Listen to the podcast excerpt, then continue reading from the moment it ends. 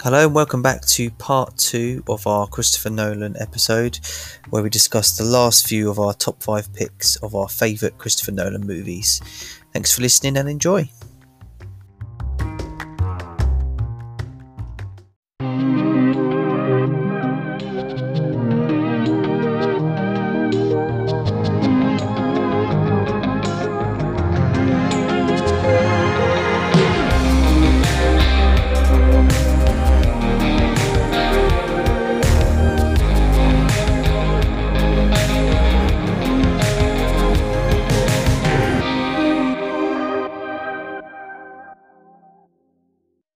Okay, so I guess that makes it straight to my number three, I guess. Which, um, so as I said a bit at the start of this, the top three, each of the ones at top three was at number one at one point. Um, so this is how I this is how it is today. If you ask me tomorrow, it might be different. But my number three is Inception. Um, so obviously they re-released it at the cinema, uh, 10 year anniversary. Um, as I said quickly in the um, previous episodes, I saw it in 4DX, which I regret doing. Um, I don't think it's the sort of film. It does add that extra bit of um, uh, value to the movie, perhaps, but it just takes you out of the whole experience, really. Um, but even that aside, the pure spectacle of that film is just so so good, and the soundtrack is amazing. I would say it's probably one of Leo's best films, and also it's one of the more emotional um, Nolan films as well, especially with the whole storyline with his wife and obviously wanting to get back to see his kids. But the main part of it is it's just the idea of it, like how he's come up with it. Um, and I think the what he does well, what Nolan does well in this film, is he does the right amount of hand holding. I think with Tenet, um, there is a lot of hand holding, but it's still not clear. I think in Inception, it's quite a. Um, I would say Tenet. Their idea. I would say Tenet blindfolds you and throws you into the pool and says, "Learn to swim." Like I, yeah. I, I don't think there's any hand holding. Learns learns to swim and then walks off as you drown. I think is probably the best way to explain. Uh, but, but blames you for not learning. yeah, stupid idiot. uh, whereas I think Inception, it does it, it doesn't patronize you, but it, it does guide you through it. And I, th- I remember thinking, that, watching that for the first time around in cinema. No, if someone said halfway through, "Do you know what's going on?" I probably would have said, "Sort of." But by the end of the film, it, it, everything slots into place, and it just is it's perfect. And saying about uh, perfection, I think the ending I think the ending to this film might be the best ending to any Nolan film as well. I think the idea, just the, the pure conversation piece between people is it a dream? Is it not a dream? Uh, the fact it kind of slightly goes off center of, of, the spinning top at the end just gives that question like, well, is he dreaming? You know, is he has he actually met up with his kids, or is this just a pure fantasy that he's you know he's he's passed on and, and met them or something like that. There's loads. There's a discussion piece I I think there that um is the is a great way to end the film on. Um, yeah, I think it's definitely one to see at the cinema as well. Like most of his films, purely for the spectacle of it. That scene that with Paris folds, I think it's Paris that folds over. Um, it's just on the big screen. It just looks amazing. Um, even the fight scene, not the fight scene, but the shootout on the big sort of snowy um, fortress is great. Everyone's great in it. Uh, Tom Hardy, I think at the time, it would have been 2010. I don't think he was a well established name at that point. So I didn't really think much of him the first time round. But now he's actually um, a bit more. I, I enjoyed him in this a bit more. Um, and I think um, Ellen Page is, is I haven't seen much with her in, to be fair, but I think she's good. She's kind of the character that represents us as the viewers.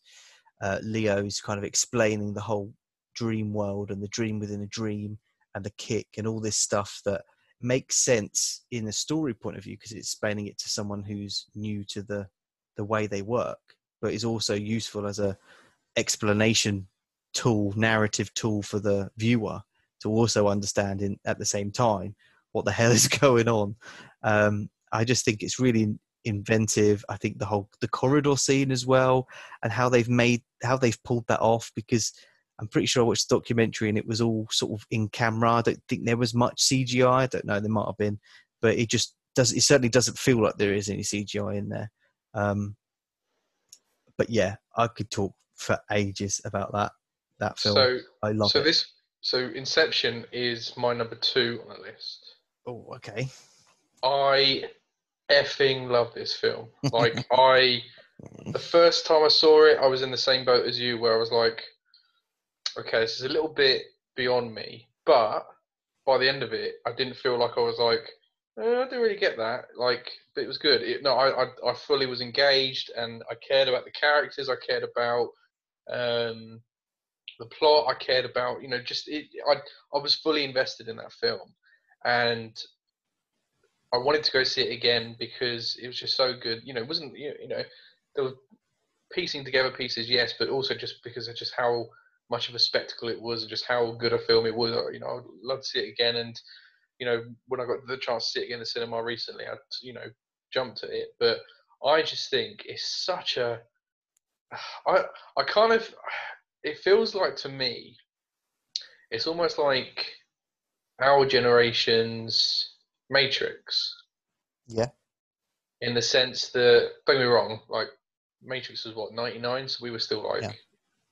nine, ten. It's not 10. necessarily too far back, but it's still like our sort of generation, like this modern kind of generation's Matrix. of this like It, it does have a similar thing of being inside this dream world where things can happen, doesn't it? It's Yeah. quite a similar thing. Yeah. it's the you know the, the the world around you is somebody's creation, somebody's thoughts, somebody's you know ideas, and you're just living in it, and you're you know you're implanting ideas into people's mind and stuff, just like the Matrix. And it's this cool, slick, you know, science fiction movie that's just you know the casting is brilliant. There's not there's not a single character in that film that you don't love or you know can't get behind. Um, the score alone just is just booming and epic, and it just you know it just adds to adds to the scenes and stuff like that. It's a clever, it's a brilliant con- concept, and quite you know when you really think about it, it's quite a quite a simple concept in, in terms of you know they literally you know they they get into your subconscious. They you know they uh, don't get me wrong, it's it's, it's still quite out there living you know actually being able to be inside somebody's mind and that sort of thing but the concept of it's you know pretty simple in its essence but it's just you know I, love leo in it absolutely brilliant character in it such a you know he's he's the leader of this group but he's he's probably the most flawed out of all of them you know Yeah. he's got the he's clinging on to the memories of his wife he he's doing these jobs so that one day he can hopefully see his family again um he's in trouble with these corporations for failing. You know, he is he is you know, like I said, he is the leader, but he is probably the least the last person that should be the leader, if if anything, because yes, he's got the most experience, but he's got the most baggage behind him that prevents Yeah. him from you know doing this. That's why he needs the team. And I, I know we talked about it, you know, a couple of episodes ago on the Tenet episode, but I love Ellen Page's character because she is the viewer she is completely new to this world, completely new to this, you know, this um, inception or you know this inception idea. And like you said, there's moments where there is hand holding, where you know they're in the um, they're in their sort of warehouse, their space, you know, where they've been working and trying things out, and they've explained to her like what a kick is, you know, how it works with the timings and all this kind of thing. And that's what you need in these films you know to really appreciate them in some sense is because you know what, like we said with Tenet again highly detailed theoretic concept It doesn't And- have that same character though. no it doesn't I remember. you- I haven't seen you- Tenet s- second but it, time. you know any any times of exposition there is are very casual and very kind of you know here's here's your basic you know here's your basic overview good luck understanding the it next feels like two people are having a conversation and you're just watching, standing next to them, and yeah no, they're not involving you. That's what that film's like. Yeah, and that's what I love about Inception is the fact that it goes, this is this crazy idea, and tell you what, so you get the most out of it and enjoy it, we're going to break it down for you so you actually understand what's going on. Even the scene when um, Leo first meets uh, Ellen Page's character, and they're walking the streets of Paris, you know, in her mind, and he, he's explaining to her that, you know, my subconscious, you need to make sure that you're not picking, um, you know, real places because if my subconscious knows that this isn't a real place, it will start attacking the dreamer. You know, Mm. all this kind of thing where it's, you know, it's explaining to you why things are happening, so you don't have to kind of guess for yourself or piece together yourself. It is explaining this a wonderful world and wonderful concept so that you can enjoy it more and you know that the ending of that film where again so again it starts at the end and goes backwards because the very first scene is leo washing up on the beach and being picked up by the soldiers and taken Yeah. to you know um Saito when he's an old man and it, you know again it starts at the uh, end and pieces together but the you know that ending where they you know they all wake up on the plane and there's that piece of music Yeah. time called Yeah. Time uh, by Hans Zimmer, an absolutely beautiful piece of music, and it like starts off soft like the dum dum, and it's like you know, this, and it builds up and builds up, and it's that whole you know they wake up, and I I only, love- I only ever I only ever I noticed it. I only ever noticed it like I think like the second or third time I watched it, but like he's looking at him on the plane, although they're all looking at him like we did it. Like we Yeah. did it, yeah, we did. It. But then he looks at Saito, and Saito's kind of out of it, and he kind of pauses for a moment where he's like, "Oh no, is he? Did I save him? Is his brain mush? Is he okay?" Mm-hmm. And then Saito kind of he, he, he's still, and then he goes, and then he moves, and he picks up the phone. Obviously, he calls his contact at Washington to, you know, to let let Cobb in, so that you know, as he promised. But even that, that split second of suspense where you're like, "Oh mm-hmm. my god, everybody's awake," and they're like, "Yeah, we did it. We, you know, we, I just love it." it's the it's the silent celebration because they're all on the plane, but they're not supposed to know each other. Yeah, they And can't. they all just they look can't stand- they can't. They can't stand stand up sort of half high fiving each other. Yeah, so you must like, exactly. what, what's up, guys? We just Exactly. nailed you, bitch. We just incepted you, You bitch. fell for it, you, stupid idiot. But You're I love it dad's corporation. yeah, I just they just look they give these glances where it's just and a little smirk. It's like yes, we've. I- it. They they just I actually do that on planes now. When I wake up, when we, when we land, I look and I just I start nodding at people and like just being like, we made, you know, we did this. Like, it- you know, sometimes you get the, the look back like, yeah, we did, man, and then other people just kind of just obviously glance away at their magazine. But playing Hans Zimmer time out loud on your phone. Just looking at As people you, that still- sir, sir, we're still flying. Still look, looking at people while they wake up and just being like, "Are you going to save me? Are you going to make that call?" Like, so you just, add, just adds to your flights. Just adds to your holiday. But, the but thing? yeah, it's just it's you know in that whole. Uh, it's one of those. It's one of those endings where it's it's kind of bittersweet because you know he makes it home. They've done, they've done what they needed to do. They've they you know they've they've implanted the idea into into into um, uh, Cillian Murphy's character's uh, mind. You know he's gonna he's gonna tear up his father's corporation. That's what he wanted. So that that's good. They've done what they needed to. They haven't been caught. They're all back home. Cobb, you know, makes it through security. He gets to meet his kids again. You know, it's it's it's a happy ending. You think brilliant. And then yeah, like you said, the spinning top. They do that sweeping shot where it's like, hang on, spinning top still going, and it's like, is it? Is it? Is it? Boom, credits. And it is. It's that. It's that kind of you know that sort of. It's it's a bit you know it's it's not necessarily a happy ending because you like okay it's a happy ending, but is it a real ending? Is it the Yeah, actual exactly. ending? You know, it's it's it's it's it's too perfect, and you know there was.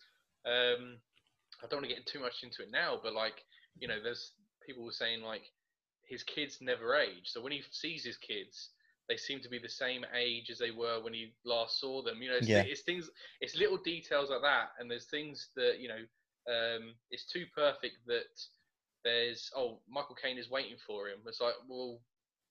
Did he like you know? Did he know? It's just there's all these little things. You just like oh, it could be a dream. The thing is, you, you kind of don't want to look into it too much because absolutely. you don't want an answer. You just you're just you know you just glad that there isn't a I guess in this particular film in this scenario that there isn't a final statement on it. It's up to you as the viewer what you think happens. It, did he die? Did he actually go back and see his family.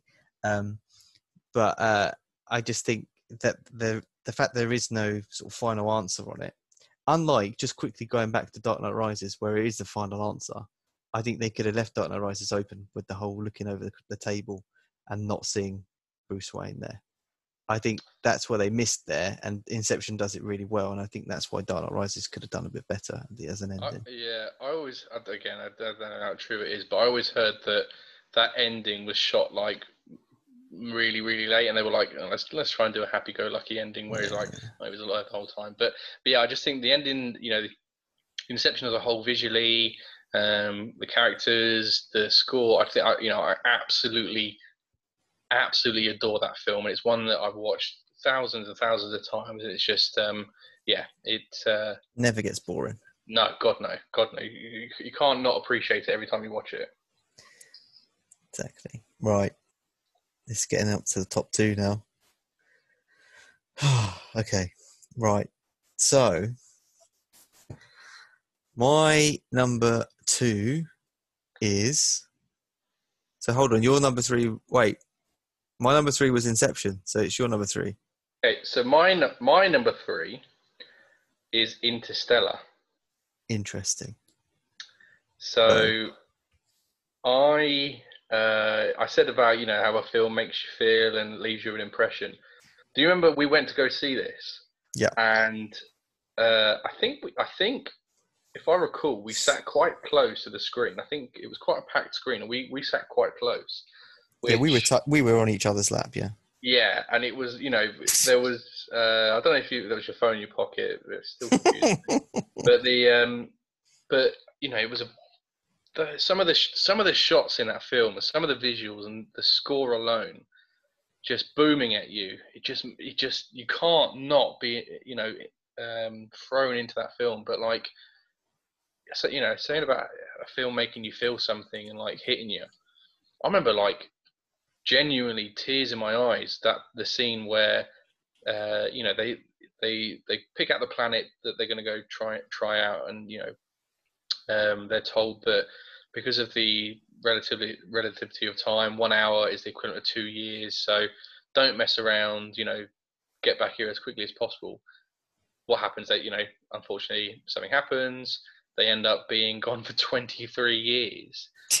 And it's the it's that you know that one scene where Matthew McConaughey has to watch 23 years of his family growing up, Oh relatives dying, you know, all this hor- you know, all these moments of you know 23 years not communicating with your kids and you know all this stuff and all imagine you know imagine someone saying um yeah you've been gone 23 years everyone thinks you're dead um but here's some highlights of what you've missed oh by the way strap yourself in because you you Yeah. lost a lot of people like you know it, it's horrible and it's you know it's it's it properly just roundhouse kicks you right in the gut of It's- like you know it's so it's so brutal that scene because um there's when he's watching them back and how brutal it is because like you said it's all these videos that you don't know the timing between the how many you know between the each video you know is it a year a month or whatever. But there's one scene where um you got casey affleck so his son is obviously grown up to, and it's casey, casey affleck and in one video he's going i'm a dad and this is this is jesse. Yeah.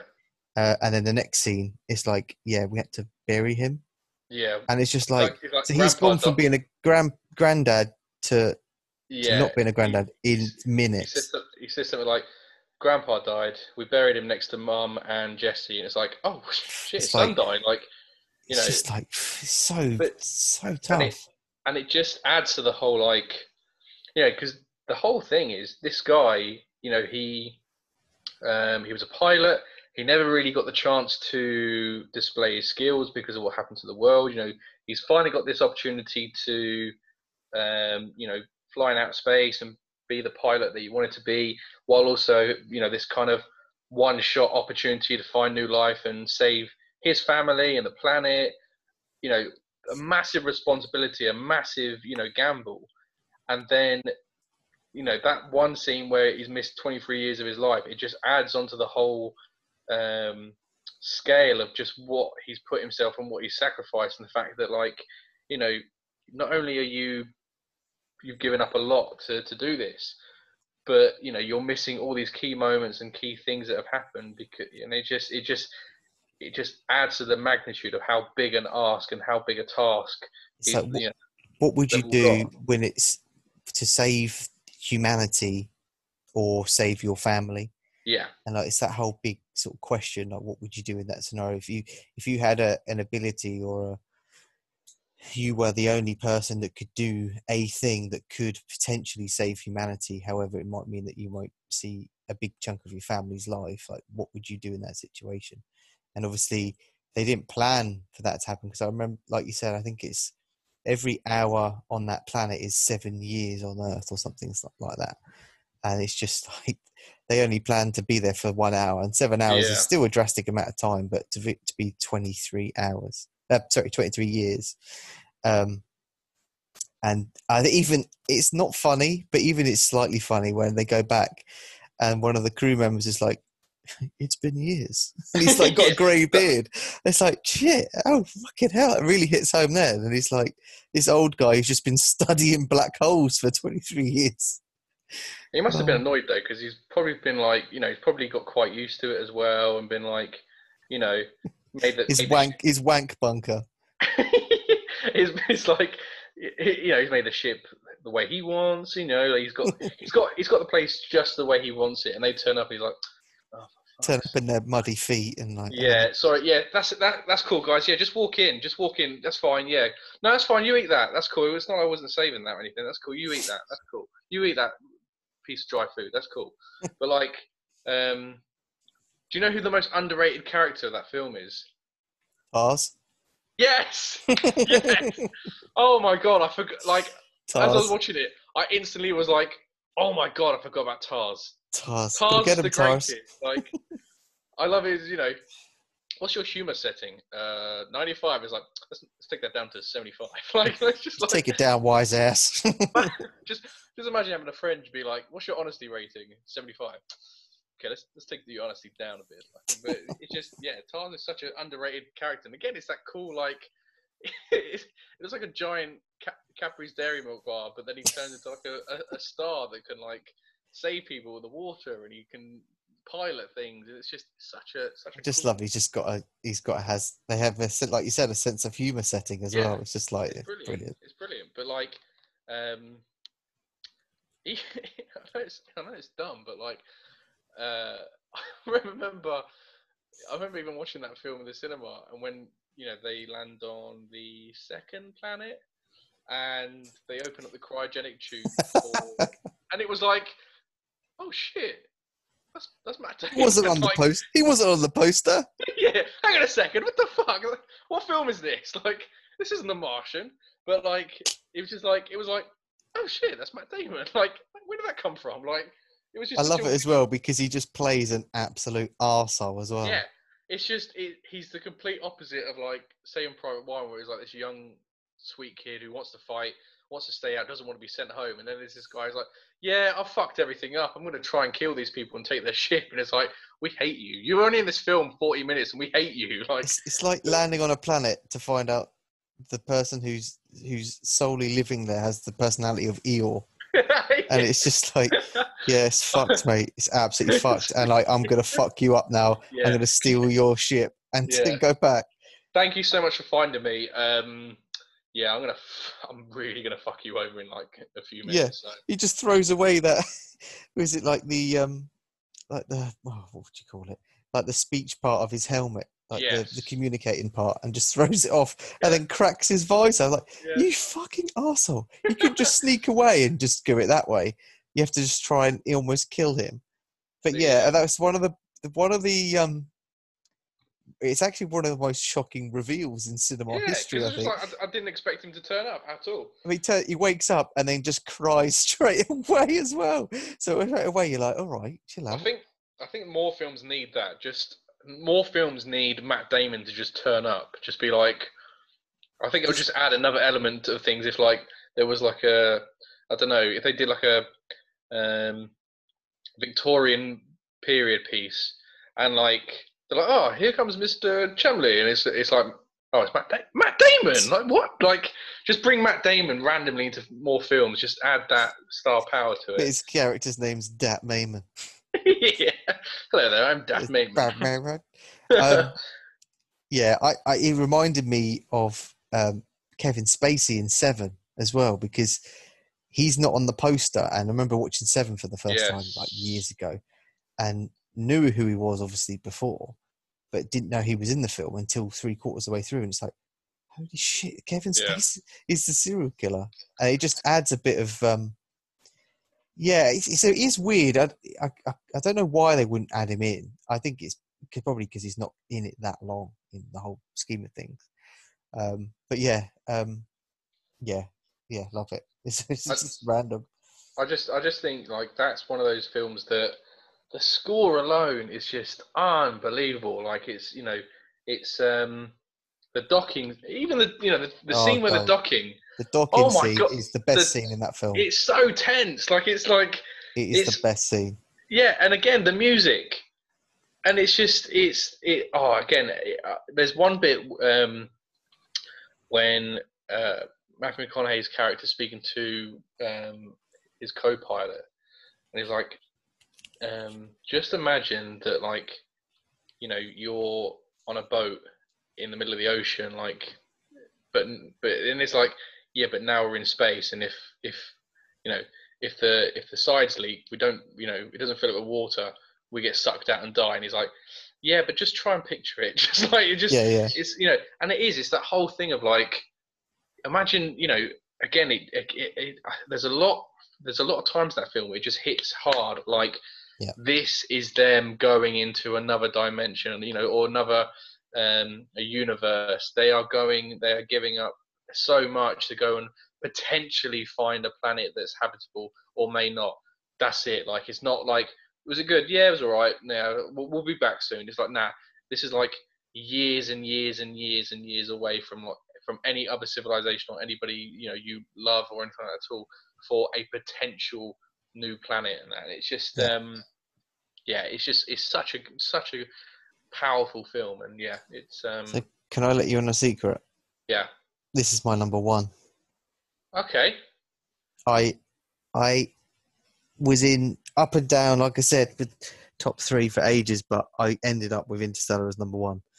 Pretty much most of the things you've just said. I, I think this time round was definitely more personal. Now being a dad to a daughter, I kind of and I, by by no means am I a um, an astronaut or anything like that, but having that sort of father daughter storyline in there, you can't help. I can't help but sort of put myself in that scenario. If I was that dad in that scenario and, and my daughter was at home and I had to leave them at home, and to see that scene where um you she hasn't responded in those video messages until right at the end she, it's just such this spiteful sort of angry Yeah. message where it's like essentially cutting ties after however gives gives you middle finger to say, you know, did you know what was going to happen? Did Yeah, you know that? Actually and it was like this is did the you date abandon us? yeah this is the date we you should have come home because you promised me when i come back we'd be the same age Yeah, and all that stuff just really hit home this time round obviously the first time round i wasn't a dad this time round this had this extra element personal element to it that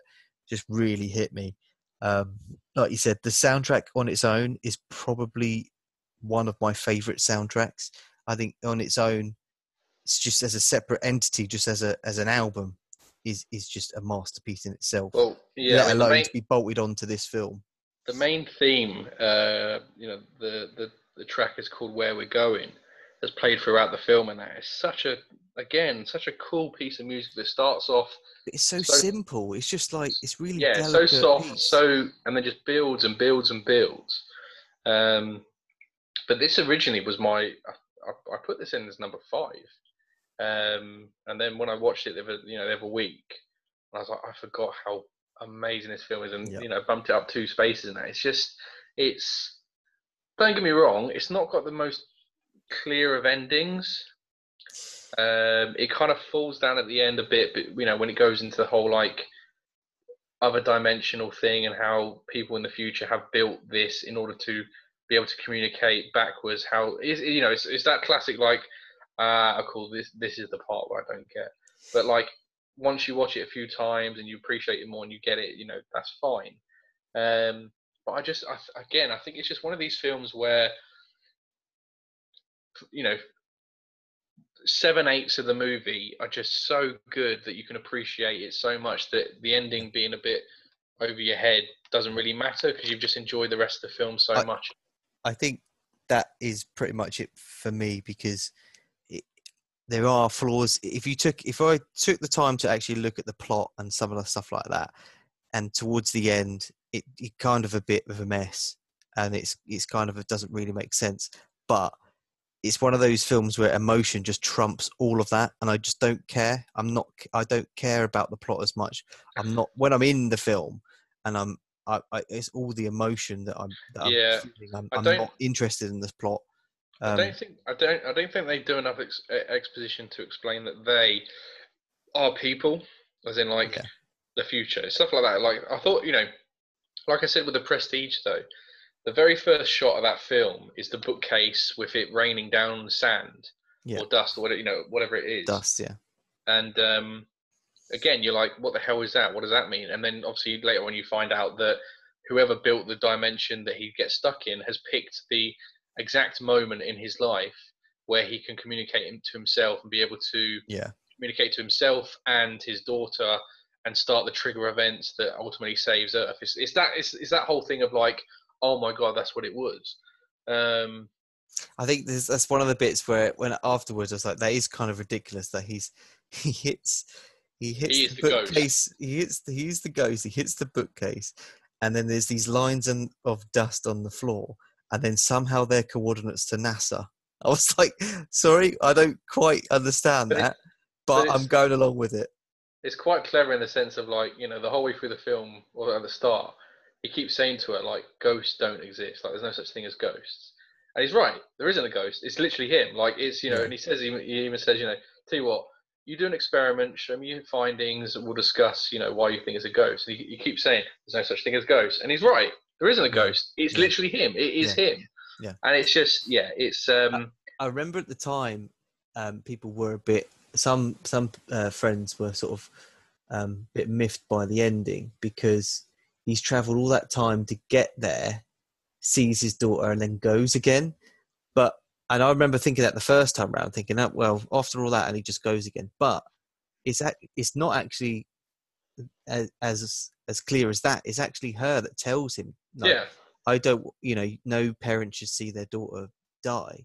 So it's actually a sweet thing that, that he's gone. He's not his choice that he's no, gone. No, and it's she's but it's, him to do that because that's a tough thing to, to do. And at least he's had that. They've had that moment where, you know, he said he'd come back, and he did, and she's st- held on as a an elderly woman yeah, to finally whole, see him again, and now she can be at peace.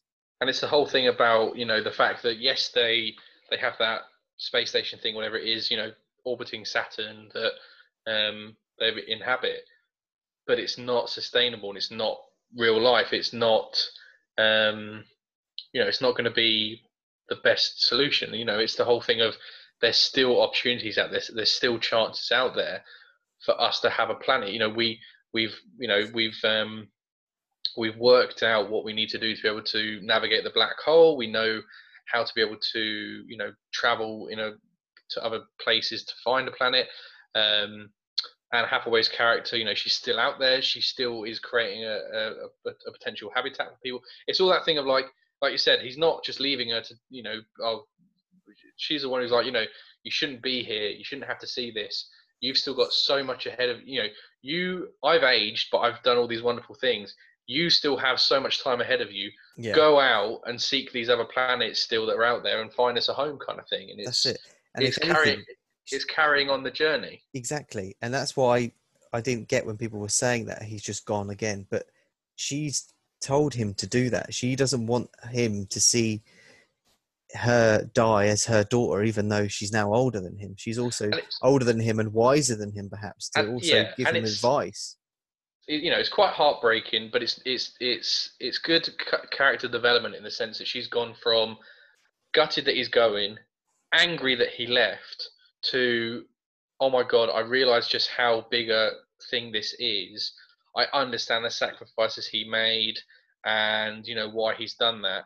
When she sees him, you know, she's too old to be mad or too old to be angry at him you know, it's just a case of I'm so happy to see you, but you so you've still got so much more to do, and so you know, still so much you can give. Go and do it, basically. And yeah, um, yeah I think I think I think it's just a um, even again, you know, the start. It's got the random uh, sit down interviews with like the older people. They're talking yeah. about the dust clouds and that, and then it, you know, again comes back around. It's they're part of the exhibits of the yeah. old, you know, and it's just yeah, it's quite a cool thing as well. Where like there's a, the little um, what the you know what that world is like, where um, you know he has the teacher conference and he's like, you know, they said like, your son's not going to college, like he'll be a farmer, and he's like, well, hang on, I pay my taxes, like there's no there's no armies anymore, so and it's it's, it's that's like, you know, they live in a world where because of this, you know, this fat uh, this um climate change and all this. Yeah, stuff, the, yeah. you know, everybody's a farmer. Every you know, okra's dying and sweet corn's going to die and stuff like that, and it's just, you know, he's he's in in in very short words and very short ways of doing it he's created a um, you know he's created his own timeline almost or he's created his own um, you know narrative right there the fact that the world is dying in such a short you know in a short way of doing it but yeah um, yeah i a, also just quickly on that i think i don't think the film would have been as good without matthew mcconaughey I think he's, he's a tour de force in this. I don't yeah. know if anyone else. I can't picture Leo in that same role the reconnaissance. Like that. yeah, and I, I, just remember thinking, I don't think, I don't think I was a McConaughey fan prior to this. I don't think I'd even seen him in enough films to know. And I always, I also always thought he was a bit of the like a rom com guy. And this film so seemed to be this, this film where it was like, no, he's he's the real deal. And then afterwards, I think he did, you know, some a big more uh, higher profile films that just solidified him as his top actor. This is where like um, so this was after Dallas Buyers Club. Uh, okay. Um, I think and, it's like know, a year after, yeah. Yeah, and before that, I remember. So this is when he like I was I'm up there with you. He you know I always pictured him as you know kind of a rom com guy doing films. You know Kate Hudson and that you know that mm-hmm. whole thing. Yeah. But like he did. Did you ever see the Lincoln Lawyer? No, I haven't seen that. No he was brilliant in that, and uh, a film called uh, Mud. Yeah.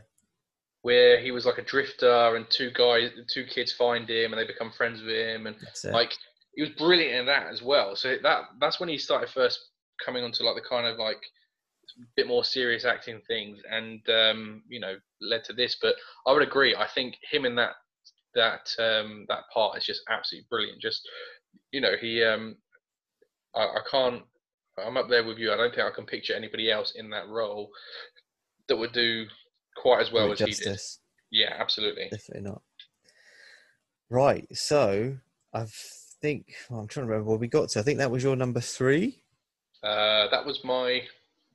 Yes, that was my number three. So my number that was my number three. My number two is Inception, which we discussed. Okay, so I'll go on to my number two, and I've also already done my number one. But I have a feeling my number two is your number one, and that's The Dark Knight. Correct. Yeah, I thought so. So, just quickly, I mean, we'll both go into this now, might as well, because we've come to the end of it. Um, it was so tough between this and Interstellar. I think the reason why I went for Interstellar was it had just this extra, extra personal touch to it, I think, as well. But still, Dark Knight is still an absolute masterpiece. I think this was up until very recently the most watched film I'd seen at the cinema. I think I'd seen. I don't I tend I, to see films yeah. that much at the cinema at the same time. I, I kind of is, retain it. Sorry, gone. Sorry, no. I, I think this is the film I've seen the most at the cinema. I think. So how, how many times did you manage to see it? So when it first came out in July, it came out, and I know this July twenty fifth, two thousand eight. Nice. I know. Sad. Um, I went to see it every week for the next seven weeks after when it first came out. Right. Um. So yeah, sort of seven times. Seven. I just, I honestly, I loved it so much that any friend who was like, "Yeah, I want to see," I was like, "I'll go, I'll go with you. Yeah. That's cool. We'll yeah. go. I'll go." You know. and I, even to the fact I think like we were going to London for the day for my sister's birthday, and I was like, we should go to the IMAX and watch Dark Knight, and like, Well, we're here. What convince mum and dad to like go to the IMAX, you know, take my sister as well to go watch it on the IMAX. So I saw it then, and then um, obviously I saw it again recently. Um, there was like a there was uh, they showed it again years ago when Dark Knight Rises came out, and like they had like a thing at Cineworld where you could we go watch them. Um, I've seen I've I, I've lost count of how many times I've seen the cinema, but it's definitely the film I've seen the most times at the cinema, and I and I don't. it's, I'll be honest. I love it. I absolutely love it, but I can't necessarily put my finger on why I love it so much. I think so. For me, I, I've only ever I only saw it three times at cinema, but like I said, I don't tend to watch films at cinema again that often. The only other film recently is The Lighthouse that came out this year. Was the first other film I've ever seen three times at cinema. But I was similar thing to you. It was just like I just couldn't quite believe how good it was, and I was like, I need to just see it again. Is it actually that good? And every time it was like, yeah, it's it's, it's pretty good. Um, whether as to what I could put a finger on as to why I like it. I mean, firstly, Heath Ledger. I mean, that goes Oh, without yeah. saying. Um, just one of the best and freakiest um, acting commitments, I think, to any role ever. Um, that alone is just one big tick. I think, I think it's because it just changed superhero films as a thing. I think it just it didn't have to be this. Oh, I mean, it's it is still over the top and slightly flamboyant, but it doesn't always have to be. You know, essentially, the the end of the film, it's not a happy ending for Batman, No, um, and I think I think that's why it hit home a bit. It was like this isn't following the normal plot points. Like if you compare to something like Marvel, which kind of really came into effect much after this came out, but with the Marvel films, they have, for me anyway, they have this blueprint plot that happens throughout the franchise, regardless of what superhero it is. They go through and they hit these story beats, these narrative beats, pretty much the whole way through. So you kind of know what you're getting. I think with Dark Knight, you, you don't get any of that at all. You don't know where it's going.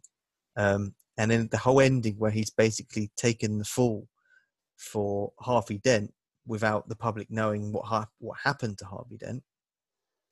It was just it, so you as the viewer know he's the hero, but everyone else in Gotham City, apart from a few people, really know what happened. And actually, And he's in his own world. He is now the villain. Yeah, and it, it's it's horrible when you think about it because you know he has to he has to protect a murderer and he has to protect you know someone who has has essentially become corrupt the very thing that he wants to fight in order to to save Gotham it's it's the it's such a um yeah like you said it's not a happy ending in the slightest because he's got to he's got to take the fall for what Harvey Dent did. He's got to be seen as a, a dangerous you know he's already a vigilante but now he's being seen as a, a wanted murderer. Um all it all you know all with the end goal of yes you know he he has brought justice back and you know some horrible people are going to go away and they're going to stay away because of the Harvey Dent Act and all that stuff that obviously comes in later. Yeah. but it's at the cost of everything that he believes Yeah. and you know that's um it's we said I've said it before. Like the thing with the whole Nolan Batman films is they're very good. They're very good. Um, they're good films on their own. They just happen to have Batman in them. Yeah, yeah, It's- you know, you for, you forget sometimes that they are, you know, uh, essentially a, a comic book superhero film because it's, yeah, especially the Dark Knight. The Dark Knight is, you know, it starts off as pretty much quite a, a bit of a heist film, um, and a Yeah. gang, and a you know, and a gang war film because you've got all the, you know, all the different um, gangs fighting against each other and trying to protect their money. But Batman's in it, and um, yeah, it's just you know Heath Ledger. It's heartbreaking, absolutely heartbreaking what happened to Heath Ledger because again he was someone who I don't recall him ever doing any kind of um, films that weren't sort of again like kind of said about Matthew McConaughey that sort of like um, you know rom coms or that sort of thing, and for him to just completely do a 180 and like blow you up, blow blow him off the screen and that playing the Joker, it's just heartbreaking Yeah. to think of all the things he could have done and you know where he would have gone next, and it's just you know. And an also, absolute- if he, if he would have made an appearance in Dark Knight Rises, because in the- Dark Knight Rises do hark back to a few characters, don't they? Yeah, because in Dark, well, in, in the again, I'm going, I'm going a bit nerdy here, but in the novelization of Dark Knight Rises, um, all the prisoners have been moved to Blackgate prisons. You know the, you know the prison that Bane blows up to release all the prisoners. hmm So in the book, uh, you know, it's, it's explained that everybody is in Blackgate prison because they turned Arkham Asylum into a jail or prison just for the Joker. Um, so he he is in the Dark Knight Rises universe, but obviously they just never, so imagine how Yeah. cool that would have been if you know if he could have been a part of it. Because I I you know the um you've seen obviously the original you know the the old Tim Burton Batman films. Yes, yeah. So, in obviously the the first Batman, um, the Joker gets thrown off the the you know the top the top of the building and dies. You know he, you know uh, Jack Yeah. Nicholson Joker dies, and I thought that's where they were going to go with the Dark Knight because um, obviously he's got him pinned down. You know he's about to blow up the boats, and he's like, "Do you know how I got these scars?" And he's like, "No, but I know how you got these." And he you know he stabs him with the um, or you know he fires out his like uh, wrist you know blades and he throws the joker off the building and you think it's going to be the same Yeah. he's going to oh you know it's throwing it back to it's harping back to the tim burton films where he throws the joker off the off the roof but then he saves him and i was like oh my god don't tell me that we could have got another we could have got another heath ledger joker because he's you know he's he is alive he is he is still around and that he's you know he's done the classic he's done the classic batman thing of like I'm not going to let them die. You know, they have to they have to face justice. But yeah, and I just, you know, I, I said before the boat, the the scene where um, they get the uh, they get the Gotham citizens off the island, and they also have the prisoners in one boat, and the others, you know, in another boat. That whole scene where you've got the two boats deciding on whether or not to blow each other up. Again, saying about you know um, Dunkirk earlier. There's just dread. There's just a whole Mhm. dread and suspense that whole way through, where they're you know they're fighting amongst themselves. We should blow them up. You know they're prisoners. They don't deserve to be. You know they've they've had their shot at society and they've chosen to you know steal and murder. We should blow them up. And then they, you know, the, the the people on the other boat, you know, the prisoners on the other boat, you know, they're they're squabbling, you know, deciding on what to do as well. And it's just, it's that whole again, it's that whole thing of like, what would you do? Like, what, Yeah. you know, what would you do in that scenario? I think what Nolan's quite good at, and he does this quite a lot of in in his films, is he inter intercuts between scenes to build that tension as well. So there's always usually three things going on at once. So in the Dark Knight, I think, for example, you've got the whole boat thing going on. You've got Joker doing his thing. You've got Batman trying to get to Joker. You've got Gary Oh, Oldman yeah. also doing his old thing. But they're all being intercut with these different things. So everyone's chasing to a goal. And you, you're the suspense for each separate thing in its own right is building up because it's getting to its own respective climax. And it's similar with um, uh, Inception as well. It has all these different things that you've obviously got the different um, dreams that they're in. They're all being intercut, like the whole van going off. Then you've got the snow area as well. Then you've got Jason Gordon uh, Gordon Levitt in the um, in the corridor trying to get the bodies in the elevator. They're all being intercut, and it just builds this whole suspension because everyone's got their own goals in these different timelines. Yeah, you- You're all trying to get enough- to that crescendo. It's bad enough that you're suspect, you know, you're in suspense about one thing, but there's also this going on. There's this to go on as well, and it's it's just a a barrage of you know stuff going on that you have to deal with. But it's just it's um yeah, I don't know. There's just there's it's just something about that film that I just absolutely loved so much. I think it was because it was it wasn't what I expected. It, it just it, you know I think you do you kind of expect with superhero films, like, like you said, to kind of have that formula of okay, they're in a tricky spot. There's a villain, but the end, you know, at the end everything will be okay, and it's it's not okay. It's not okay at all. You know, that it's um yeah, it's just it's just a very dark It's it's it's the Empire Strikes Back of the trilogy. You know, the bad Oh, at the end. You know, uh, you know, it's a New Hope. Oh, you know, we beat the bad guys. You know, oh, Batman Begins. You know, we've got a new we've got a new superhero. His name's Batman. He's good to look after us. And then you've got Dark Knight, which is Empire Strikes Back. Was like at the end, yeah, you're alive, but the bad guys won. Like, Yeah. The bad guys have won in this. Unfortunately, like you've you've you know you've lost a lot of people along the way. People hate you. You know, the symbol that you were is no more. Like bad guys win kind of thing. And I think I don't know. I suppose it's one of those things as you get older, you start you kind of appreciate the bad guys a bit more. You think Yeah. the bad guys are cool I and like.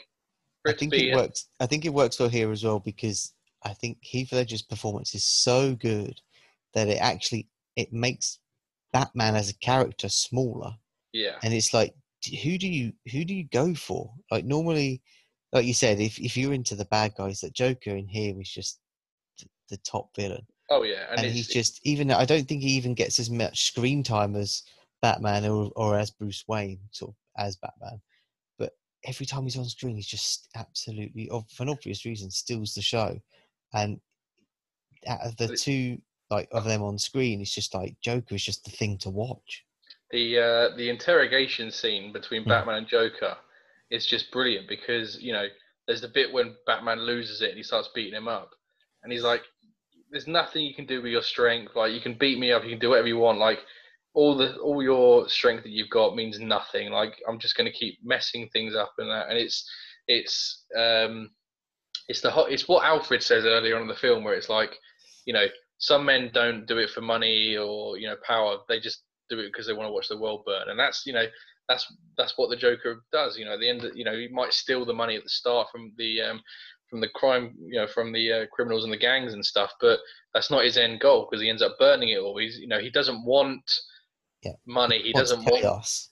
yeah he just he just wants to be a, a criminal he just wants he, he enjoys the chase he enjoys the sport of it and it's just that whole thing of like he's so deluded and so deranged he doesn't really have a goal Yeah. he doesn't have like a I, I want to take over the world or i want this it's just i just want to mess things up i just want to Yeah. fuck things up for people Yeah. that's that's that's that's my end game kind of And that's just scary as a as a thing for a character to have, a mentality to have. they'll never stop. They'll never, they'll never be satisfied with, oh, you know, I'm the richest man in the world, or, or I've got all the power. It's like, no, I'll never be happy because I'll, there'll always be someone who wants to stop me, and I'll always be there to just mess things up for them. And I'll just, it's, it is, it's, it is, it's that, it's that scary thing of like, you know, there is no, there is no end game for them. They're just going to continue onwards. But yeah, it's just, um, yeah, I love it. It's I a love it. masterpiece. It's a masterpiece. It's just, it's the best superhero film ever, without a doubt. Endgame included. Sorry, it just is.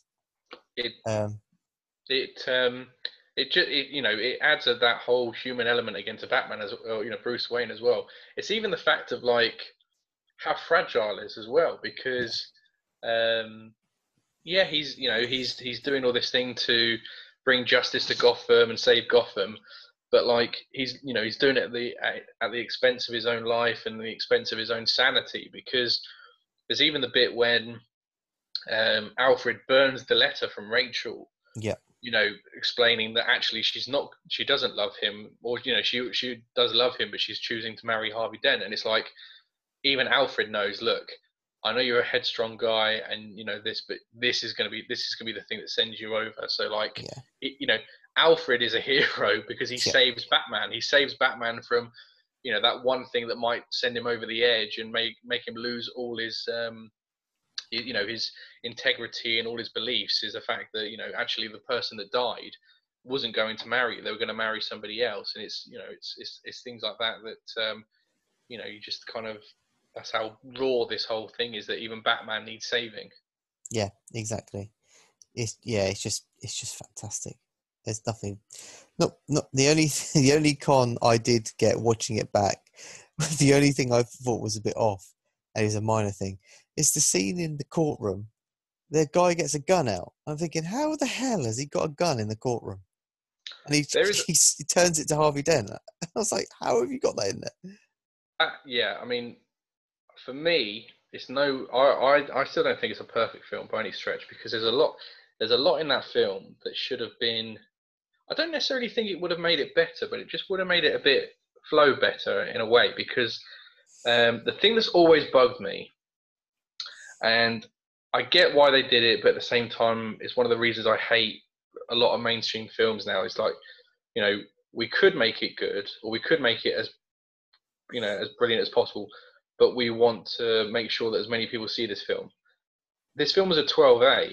Yeah. And, you know, there was a lot of stuff in it that probably could have been that little bit darker, a little bit yeah. more extreme that would have just made it that. You know, again, I'm not saying it would have made it better, but there's potential there to just add more layers to it. And the thing that always bugged me was the bit when uh, he's in Gambol's club and you know he pretends to be dead and he oh, tells yeah. the story about how he got the scars and he's got the knife in Gambol's mouth and he talks yeah. about you know how his father cut him and stuff like that. And then why so I, you serious? know yeah, why so serious? And then like it does like you know, did he cut him? Did he like yeah. he, he, fainted, but he didn't like show any like what did he like like again, it's your own interpretation of what he'd done. But it would have been so much cool if like I don't know, he slashed his mouth. You don't see him slash his mouth, but you just see like a slick of blood go up the wall or something. Just something that adds to it, like, oh my god, he just cut his mouth. You know, he's just yeah. ripped his face open or something. And then you know he goes into like the, you know he snaps the pool cue and he's like, we're gonna have auditions and then or like tryouts. tryouts. Like, you know, you know we're gonna have tryouts and then like he's like make it quick and then they walk out and it's like oh my god I wonder what happened next. And again you have to show that, but that part with Gambol, just you know, he goes into that really dark story about what may have twisted him yeah. around. And, and then you a, don't see lame, him in, enacting that darkness. Yeah, you see like quite a just a bit of a lame climax in that. But that's yeah. that's the only thing that ever kind of bugs me about that film is that like that's the one thing I think that's that was one of your moments where you could show just how messed up this guy was. Yeah, hundred percent. But that aside, it just doesn't even touch the fact that it's just it's just so damn good. Oh yeah. Um, right, that was not too bad actually. So I think we got one film each that wasn't on each other's list. Other than that, we pretty much got the same. So I'm just going to run down my list quickly from top five. So number five, I got Memento. Number four, Prestige. Number three, Inception. Number two, Dark Knight. Number one, Interstellar. And what was yours again, Max? So my five was number five was Dunkirk number four Prestige, three Interstellar, two Inception, and one Dark Knight. So yeah, so uh, you know we were four four or, or four out of five, should I say? But um, but yeah, yeah, not bad going. So I just just towards the end, I was gonna suggest any recommendations for anyone who is listening, um, if they were into any of these films or any Nolan films in particular, uh, what ones you would recommend for people to watch. So the ones I'd pick, I'd picked um, two. Um, one being, I'm hoping most people have seen it anyway. But if you if you loved Interstellar, then you need to have seen 2001: Space Odyssey as well. I mean, it's massively inspired by that, and you can tell that from how it was filmed. Um, that in itself, they're very similar in there. They're very sort of experience uh, based cinema, where it's just more so with 2001, where there's there's not a lot of exposition really. It's more like it's just visually. Um, it's it's more of a visual film, I'd say, than Interstellar is. Um, but if you haven't seen, if you haven't seen 2001, but you have seen um, Interstellar, I'd recommend that 100%. And then the other one that I had was it's an anime film called Paprika. Um, is actually what inspired um, Nolan for Inception. Um, so it's a similar slightly similar sort of thing. It's um, it's going into people's dreams and getting ideas from those, and it's obviously as an anime, it's a bit more extravagant and over the top of, of that. And they even there's a there is a, a similar scene to the um, corridor scene that they use in Inception. There's a similar scene in that in Paprika as well, which you can tell was slightly um, a homage to that. Um, so if you're into anime um, and obviously in interested in the whole dream uh, thing used in Inception, then definitely those two are worth checking out for me. See, see I uh, I had to do I had to do a little bit of research on this because I, I, was struggling to think of Chris Nolan films or films like Chris Nolan without thinking of the Chris Nolan films. Mm. There's one there's one film that I um looking through uh, and I remember if I remember right I don't think you were a fan of it, but I actually quite enjoyed it. if you know, if you like that whole kind of um, bit, bit not. This isn't a totally off the wall concept. uh, What the film is, I don't want to ruin it, but like, it's not a totally off the wall concept, but it is quite a cool, um, like twists and turns, and you're not really sure until right at the end when there's a big reveal. But I really liked. Do you remember the Michael Douglas film, The Game? yes. I, Yes. I don't think you were a fan of it, were you? No, I don't like the game. No. Yeah, I, I, I, I quite like that because it was, I don't know, there's a lot of twists and turns in that, and then ultimately there's a big reveal at the end, which the big reveal isn't necessarily the best reveal. It's a bit kind of oh, okay, but leading up to it, I kind of feel like it's one of those films that you do get engaged about because you're like, oh, what's going on? Um, but Yeah, I that's a good suppose. I suppose for me, from like um, the other point of view of that is, uh, do you remember the film um, All Is Lost? oh, with uh, Robert Redford. Yes. so that so if you you know talk like say about interstellar and the whole kind of um you know in the abyss of things and you know the the whole out in the you know out in the unknown that for me is one film that you need to watch because it's one man on his boat in the middle of the ocean just going through possibly the worst series of events ever. And he only says one word in the entire film which i won't again i won't spoil it because you know but it is it's one word and it just sums up the whole film. And it's you know i i i, I applaud robert redford's character for not saying it sooner in the film. Um, the thing but is, again, as well, that film is so underrated. Oh massively I remember. I think I'm pretty sure we both saw that at the cinema, and it's one of those films that if you try and sell it to someone, it's like, well, there's a guy on a boat and he doesn't really speak.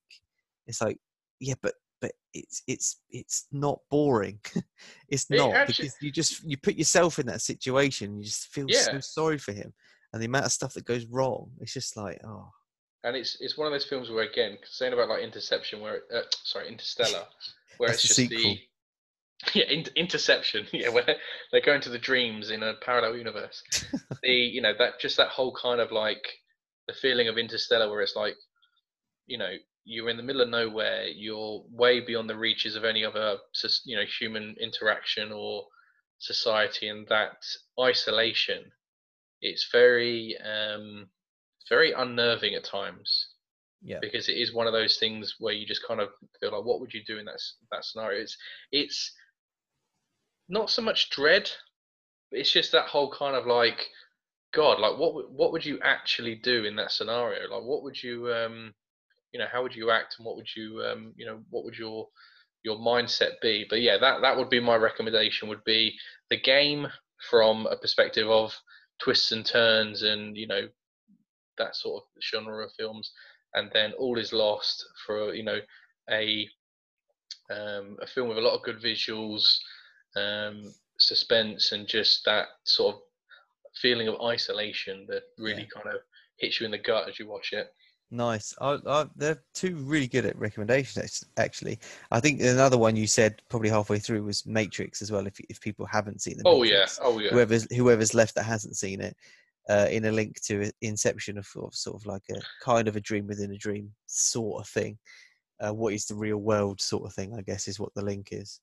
Um, but yeah, all really good um, recommendations.